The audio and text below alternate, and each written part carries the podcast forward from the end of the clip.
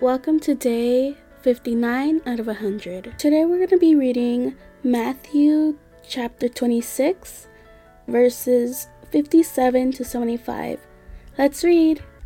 Those who had arrested Jesus led him away to Caiaphas, the high priest, while the scribes and the elders had convened. Peter was following him at a distance, right to the high priest's courtyard. He went in and was sitting with the servants to see the outcome. The chief priests and the whole Sanhedrin were looking for false testimony against Jesus so that they could put him to death, but they could not find any, even though many false witnesses came forward.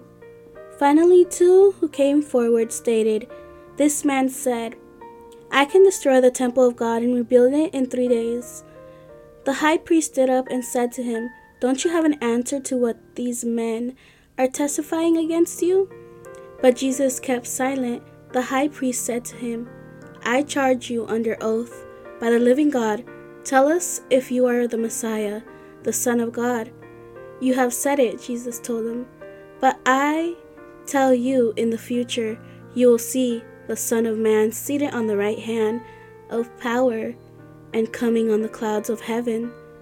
Then the high priest tore his robes and said, he has blasphemed. Why do we still need witnesses? See now, you've heard the blasphemy.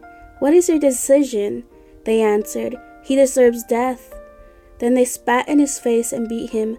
Others slapped him and said, Prophecy to us, Messiah.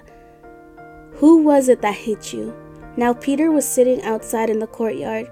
A servant girl approached him and said, You were with Jesus the Galilean too but he denied it in front of everyone. I don't know what you're talking about. When he had gone out to the gateway, another woman saw him and told those who were there, This man was with Jesus the Nazarene. And again he denied it with an oath, I don't know the man.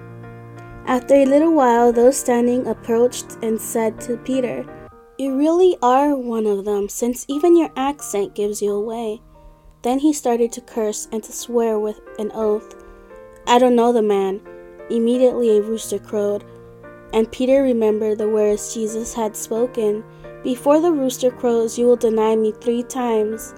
And he went outside and wept bitterly. Thank you for joining me today. See you tomorrow for day 60. Have a good day. Bye.